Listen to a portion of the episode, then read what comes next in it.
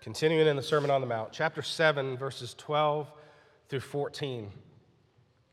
Now, hear the words of the one true and living God. So, whatever you wish that others would do to you, do also to them, for this is the law and the prophets. Enter by the narrow gate, for the gate is wide and the way is easy that leads to destruction, and those who enter by it are many. For the gate is narrow and the way is hard that leads to life, and those who find it are few. This is the word of the Lord. We're going to come at this text this morning kind of like a meal.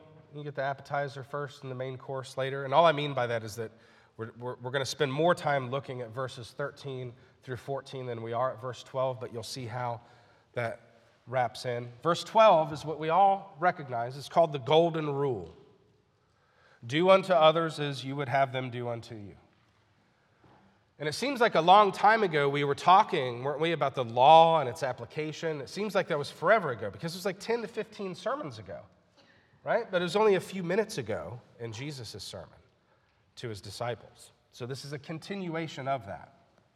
And remember, he was explaining to them, wasn't he, that he, he had not come to abolish the law, but to fulfill it. And he, he says to his disciples, anyone who relaxes the least of these will be called the least in the kingdom of God. But anyone who does them and teaches them will be called great.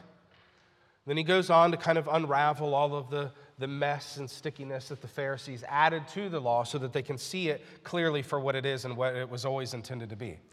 And we've said this before, but be reminded sometimes Christians today think the Pharisees were guilty of loving the law too much. That they were just a bunch of law keepers and rule followers. No, they weren't. Jesus never condemns the Pharisees for loving the law too much. He never condemns them for breaking it. Or he never condemns them for not breaking it, for keeping it. He condemns them for breaking it and for setting man made laws over and above the law of God. That's why he says over and over again, as he's working through parts of the law and its application, you have heard it said, but I say. And what Jesus says never contradicts what is written. Right? So be careful. Again, a reminder be careful about seeing Christians who uh, appear to care a great deal about keeping God's law, having a high view of God's law. Be careful about looking at those people and calling them Pharisees. They're not. Now, if they're adding to God's law or they're relying on their own righteousness or their own law keeping for their salvation, then yeah, you know, that's what the Pharisees were about. But don't think that desiring to be obedient to the law of God makes you a Pharisee. Don't believe anyone who tells you that. They say, we're not under law, but we're, we're under grace. That's true. Paul said that. But what we're supposed to get from that, what Paul is, is getting at there, is that we are freed from condemnation of the law. Not that we're free to not keep it. Paul says so in Romans 3:31. Do we then overthrow the law by this faith? He says, by no means. On the contrary, we uphold the law. And why? Look back at verse 12 of the passage we're in this morning. So, whatever you wish that others would do to you, do also to them, for this is the law and the prophets. This is what it's like. This is what, what, what's at the heart of what the Old Testament teaches. That's, and that's what this means. When you see there the, the law and the prophets, uh, that what's being referred to there is the Old Testament teaching. So, why do we have all those laws and why do they matter to us, even as Christians? Love of God, love of neighbor. Love of God, love of neighbor. Love your neighbor as yourself. Whatever you would have your neighbor do to you, do to them. That's what the kingdom of God is like. So this all ties together. Need to be able to see that. And it's positive. That's, that's something we have to look at for a second here. This is positive. It's not just don't do unto others what you don't want done to you. Isn't that the way we look at it sometimes, though? Don't we, don't we sometimes leave it there? Don't treat other people the way you wouldn't want to be treated? I confess sometimes I do a poor job of teaching this to my children. Because the place that comes up most is when one of my sons has been assaulted by one of his brothers. you have a house full of six little boys, and you get a little Lord of the Flies sometimes. and it's right to apply this verse in that moment and to teach them that part of loving their brothers as themselves means not throwing a truck at their head if you wouldn't want them to throw a truck at yours. It's appropriate. If you wouldn't like being pinned under a couch cushion and dogpiled by four other people, don't do that to your brother. But it doesn't stop there. It's more than that. It's limitless in its application, it's positive. Treat others the way you want to be treated. How do you want to be treated?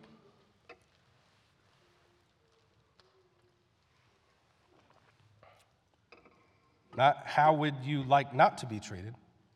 How would you like to be treated? You got it? Little list? Maybe a short one, couple things. Okay, treat people that way. Treat people that way. When's the last time somebody asked you, How are you? And you knew they meant it. Isn't that nice? Isn't that meaningful? Do you treat others that way? Express that, that care, that concern. Isn't it nice to know that you have someone thinking about you, someone praying for you? And don't you appreciate it all the more when they, they do something as simple as just send a text to let you know? You know, send those texts. You like being encouraged to know that you're seen, that you're thought about, that you're appreciated. That's how you treat one another. Right? So it's not just negative, it's positive. It doesn't stop at not doing anything anyone to anyone that you wouldn't want them to do to you. It's not enough. You know, the problem with, with hanging out there, sometimes I think we take this verse and we use it as an excuse to stay in our lane. You follow me with this? You know, you stay in your lane, I'll stay in mine. Right? You mind your business, I'll mind my own. You know, I, you take care of you, I'll take care of me. And we want to get along that way. But what that breeds in the church, in the family of God, is division and apathy. So it breeds apathy. It breeds disobedience to obey the one another's in Scripture. And it disobeys the second part of the greatest commandment love your neighbor as yourself. How do I do that? How do I love my neighbor as yourself? You, you treat people the way you want to be treated. Do unto them as you would have them do unto you. Love them, care for them, be willing to make sacrifices for them. And our problem, as, as we've talked about a lot as we've gone through this, as uh, the Sermon on the Mount calls us to examine ourselves, our problem is our attitude towards ourselves is wrong and so our attitudes towards one another is wrong. What we have to do, and what the foundation Jesus has been laying in the Sermon on the Mount tells us to do, is that we have to start with God and understanding ourselves. We start with God and understanding ourselves, and when we do, we realize He never deals with us as we deserve. He never deals with us as we deserve. And taking that into mind, we treat others not as they deserve to be treated, or we think they deserve to be treated, but as we would want to be treated. That means we're all our brother's keeper, doesn't it? Been talking a little bit about that in our men's Bible study recently. When we see someone isolating themselves, we all have the tendency to do this. You know, when we want to isolate, when we want to check out, when we want to just kind of hide out and, and lick our wounds, we, we need to check on those people. We need to welcome them back in. We, we, don't, we don't let them stay alone because we know that's not good for them. We can see it even when they can't. And what we want is what's best for them. Right? It's not enough. It's not enough that we don't want any harm to come to them or that we wouldn't do them any harm ourselves. It's not enough. It's not being your brother's keeper. Ladies, it's not being your sister's keeper. Going after them because that's what we would want someone to do for us. To care enough to move in because we want what's best for them. If we see someone walking unwisely or teetering on the edge of backsliding into serious sin, we lovingly challenge them and rebuke them, not because we want to embarrass them or shame them, but because we'd want someone to grab a hold of us if we were the ones stumbling. Miles, if you were standing up on that balcony and about to fall over, would you be mad at me for grabbing you by the shirt and pulling you back in? But that's hard when it has to do with thoughts and feelings and opinions and, and lifestyles and, and our little pet sins. It's hard to go and tell somebody, hey, I don't like the way you're going. I want to help you. And we talked about removing the log out of your own eye first before you can take the speck out of your brother's, but assuming that you are coming with a, with a heart that's, that, that's loving and caring and concerned for your brother or sister, and you, you say, you're going the wrong way. It's not good for you. I want you to stop. That's hard to do, isn't it? It's hard. Well, Jesus says the way is hard. Verse 14. He says it's hard. The Christian life isn't easy, but it is simple. That's the main idea of the sermon this morning. And we're going to focus, as I said, the bulk of our attention on these next two verses, 13 and 14. Jesus is talking about the narrow gate, the broad way, the hard road. He's laying out a choice here. He's been teaching his disciples lots of things, hasn't he? He's been teaching them all kinds of stuff what the kingdom of God is like, the qualities his people possess and display, and how they affect things around them as a result. He's taught them about the law and our relationship to it. He's taught us how to pray, how to forgive, how to fast. He's taught us how to value things in the world and not making life about storing up treasures for ourselves on earth, but storing up treasures in heaven, making Jesus our treasure. He's taught us we have no reason to be anxious in a world that God made and governs. And he's taught us how to humbly make right judgments and estimations so we can be of use in the kingdom. He's taught us lots of things. Now he's asking you to do more than listen. Now he's asking you to do more than learn. He's asking, What will you do with what you've learned? Listening is not enough. Learning is not enough. There are two paths in which will you choose the way of the world or the way of the Lord? And we're invited to examine these paths, to gather information about them, to use a right judgment to make some evaluations. Which one's easy? Which one's hard? You know, what's the payout look like if I go this direction versus that one? And how long before I can expect a return? We're choosing the very direction of our lives here. So it's, important, it's an important decision. Which way will you go? Which way will you go? That's what Jesus lays out for them. So as we look at that and examine these roads or ways, I've got three short points for you. Where do these roads lead? What can you bring with you? And who goes with you? Those are questions we have, aren't they? First, where they lead.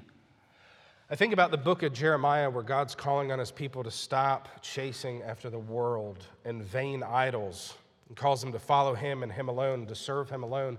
And in uh, chapter 6, verse 16, he says, Stand by the ways and see. Ask for the ancient paths where the good way is and walk in them. And there you will find rest for your souls. But they said, We will not walk in them. There's a way that leads to rest for your soul, and you can choose that way. But many say, We will not walk in it. Those who find it are few, like Jesus says here in Matthew 7 14. Another place in Jeremiah that stood out to me is, looking through this. Um, 21, verse 8, the Lord says, Behold, I set before you the way of life and the way of death. An even clearer delineation here about where these paths lead. You know, it's interesting. God rarely, God rarely presents his people with more than two options. There's a path that leads to life, and there's a way that leads to death. So we know where these two roads lead. We know something about the quality of the trip. The right way is hard, the wrong way is easy. Wide and easy, narrow, hard. The way of death feels like life. You catch this? The way of death feels like life. The way of life feels like death.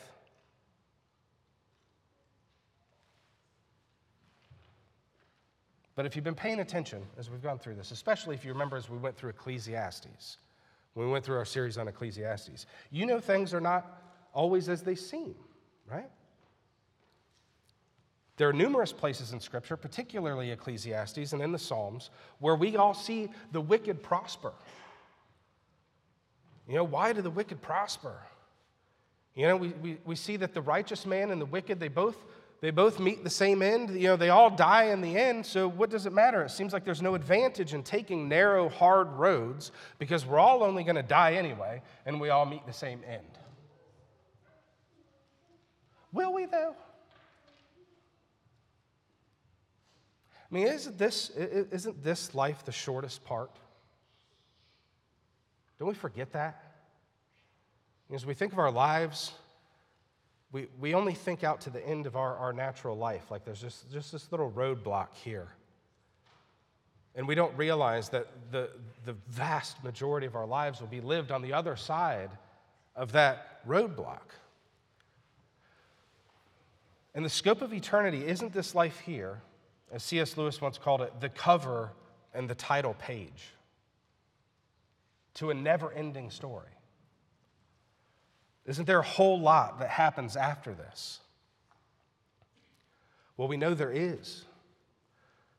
We know that stuff is good for those who trust God and believe in Him, who follow Him. But the gate is narrow and the way is hard that leads there.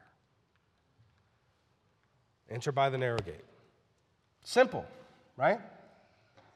Just not easy. If we're convinced that that's the path that we want to go down, that that's the path that we ought to take, because that's where we want to end up, then we have to enter by the narrow gate, and here's what we want to know. Point number two what can I bring with me? What can I bring along? Entering by the narrow gate means leaving things behind. You can't bring all your stuff with you. It's a narrow, you imagine you have to like turn sideways, you know, to fit through it. It's narrow. In fact, you can't even bring you with you. Two men can't fit through the narrow gate at the same time, so you have to leave the old man behind. Only the new man gets to come. Only the new self. You remember Paul talking about that? He talks about that a lot in his letters, putting off the old self, putting on the new. He speaks of that all over the place. Uh, uh, in one area, Ephesians 4, he says, To put off your old self, which belongs to your former manner of life and is corrupt through deceitful desires, and to be renewed in the spirit of your minds, and to put on the new self, created after the likeness of God in true righteousness and holiness. That's the man or woman who gets to come. You can't fit your new self and your old self through the gate, it's too narrow. There are things about yourself and your former life you have to leave behind. If anyone is in Christ, he is a new creation. The old has passed away, behold, the new has come. That's the guy who gets to come along. That's all you can bring. You can bring all your stuff with you on the broad way as much as you want. broad way welcomes it and doesn't ask you to leave anything behind. No sacrifice whatsoever. It calls for no sacrifice and it invites self indulgence. You don't have to give up a thing in the broad way. It's the you do you road. You know what I'm saying? You do you. So that's what you have there, a bunch of you do yous. The broad way's full of people just being themselves, looking out for number one, and expecting everyone to yield to them. It's full of entitlement and no apologies, full of people wanting you to sacrifice for them without being willing to sacrifice for you. Everyone there expects to be treated the way they want to be treated without having the same expected of them. A lot of company on that road, though. You won't be lonely. You won't get lost either. You just follow the crowd, right? Just follow the crowd, and you'll end up where they're going. It's easy. But it's something else to consider, too, as we look at these two roads. What company do we have with us on these two roads? Who are our traveling partners? So, point number three who goes with you? You get to choose. You have the, the company of the crowd or the company of Christ. You can follow the crowd where they will lead you or you can follow Christ where he leads you. Again, this is not hard stuff. This is simple, right? It's simple. It's not easy. Entering the narrow gate and taking the hard road means you have to be willing to stand alone if you have to. But even in that, knowing you are never truly alone because Christ is there and He is all you need. He's enough for you.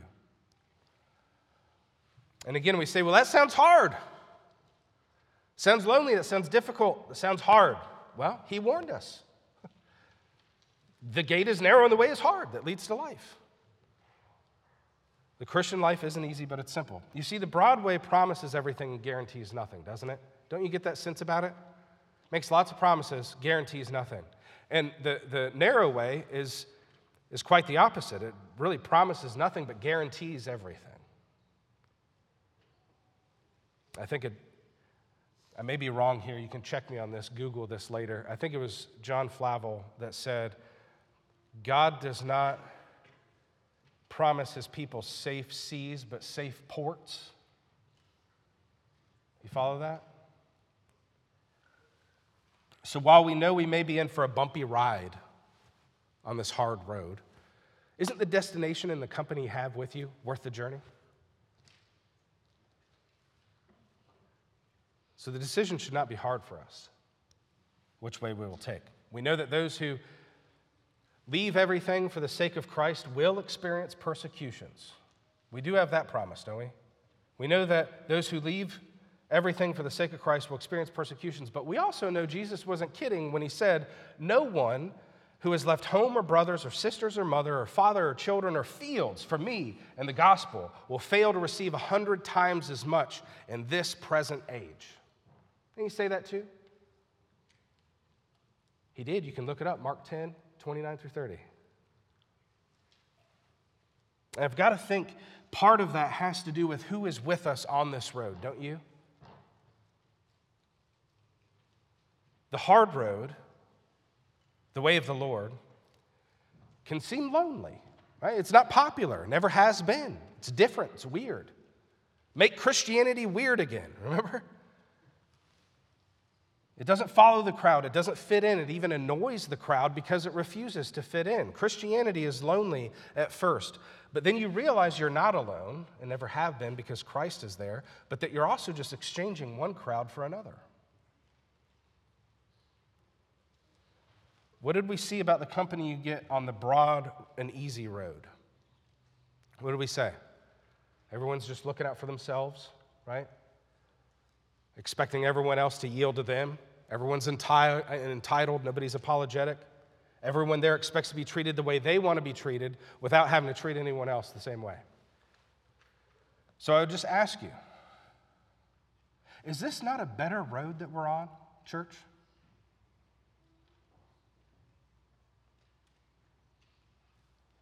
Are we not in better company?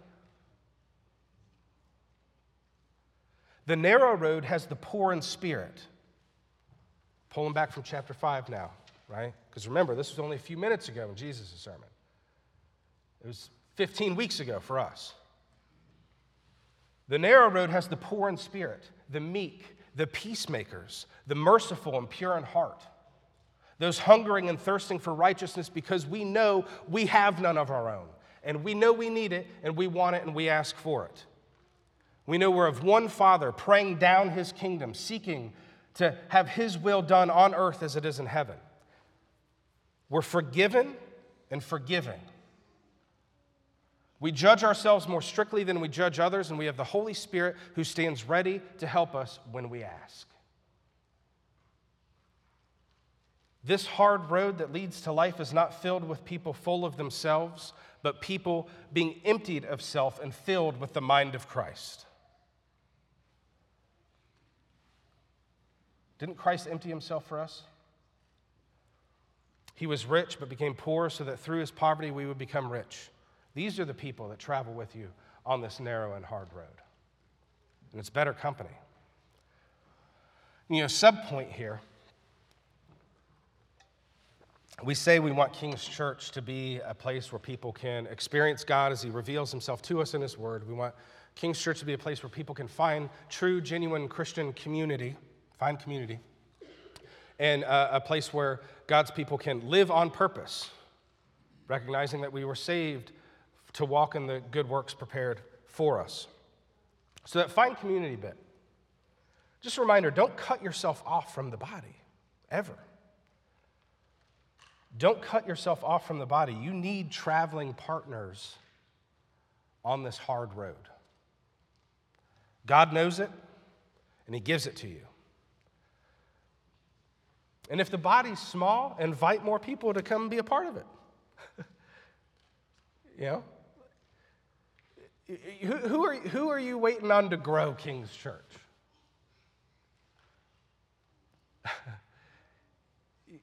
how do you think, how do you think, how do you think God's going to do that? Our answer would be God. God grows his church. Absolutely. Amen.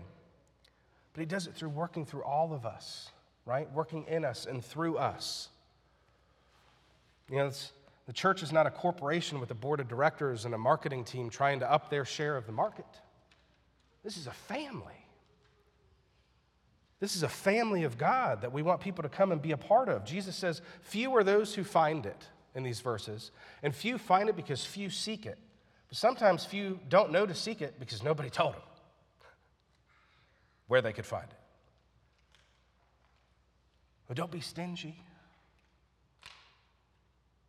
Don't be stingy. If you treat others the way you would want to be treated, if you know where the good way is, show someone.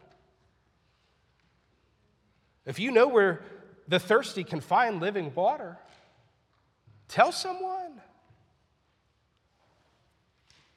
We can use good company on the hard road, and oftentimes that's what makes the journey itself enjoyable, because the journey's hard. You know, it's not just the destination, though, it's the company along the way. Who goes with us matters. The narrow road's hard. Jesus is honest with us, right? He doesn't make a great pitch. He, he doesn't do a great job of selling us on the road that leads to life. He sells us on the destination. It'll be worth it, but it won't be easy. You know, imagine I told you, I'm going to give you a once in a lifetime dream vacation.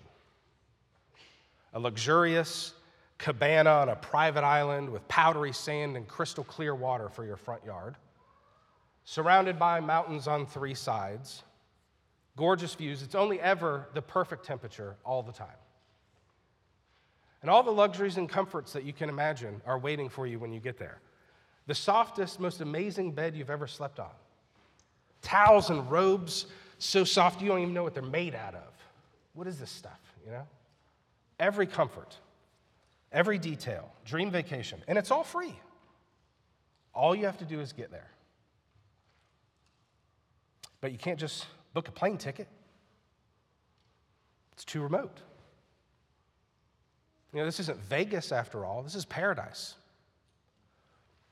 So you have to travel through a jungle to get there, where you'll be met with difficult terrain and probably like prehistoric sized mosquitoes and lions and tigers and bears. Oh my. And by the time you break through the trees, you get to a beach and you realize the island's way over there and it's too far to swim. You either risk drowning to get there or you figure out how to make a raft and you don't know how to make one. At this point, you start thinking maybe this destination isn't worth the trip. Don't you? Can't be that good, right? You see, Jesus never lets his people believe following him to a place that he says he's prepared for us is easy. Not once, not ever. And you'll not make it on your own. He knows that. That's by design. You won't make it on your own. So look around at who's with you on the journey. That's what I want you to think about for just a minute this morning. Not just this morning, this afternoon. Think about it. Take a look around. Look in the pews. Who's with you on this road? These are your people. These are the traveling partners God and His providence has put into your life to walk with you. You can not like them all you want to. But that's your problem, not God's. This is who He's given you. This is our family. These are your traveling partners. Know that you are in good company. We're in good company. King's Church, we're in good company. Praise God. So the Christian life isn't easy, but it's worth it and it's simple. So we said in the beginning. So choose. We're pressed for a decision here. Jesus says, class dismissed, essentially. The lesson's over now. What will you do with what you have learned? He's wrapping up the Sermon on the Mount. What will you do with what you've learned? The time for learning's over. Now's the time for doing. Because the gospel refuses, y'all, to be something merely learned about or understood or studied or interested in. It's not just a hobby or a project, it demands your all. Make no mistake about it. Jesus says, if anyone wants to follow him, deny yourself, take up your cross, and follow me. If you want to come, come and die. Or don't come. It's up to you. Jesus essentially says, I gave you my life, now you give me yours as a living sacrifice. Here's how we can be encouraged Christ has traveled this road ahead of you, and countless others, countless others. Remember, as we've been going through Genesis, the promise that Abraham receives that his descendants will be more numerous than the stars of the sky, the sands on the seashores? Can you say that? This path that you're on, though difficult, is well worn. It's been traveled by your Lord and King, and many others have gone down it. The paths of righteousness that Christ leads you in for his namesake lead to life. That's where they lead. That's what we need to be focused on. We need to understand and be okay with the fact that that calls us to leave some things behind, that we got to pack light, that the old man has to stay behind. But we can also know for that reason, that this old man's not invited, we can know that anyone who travels with us is good company to keep. You see that? Few are those who find it because few seek it. Few seek to take up their cross daily and deny themselves to follow Christ. But those are the kind of people all of us want to be around, isn't it? Aren't those the kind of people we like to be around?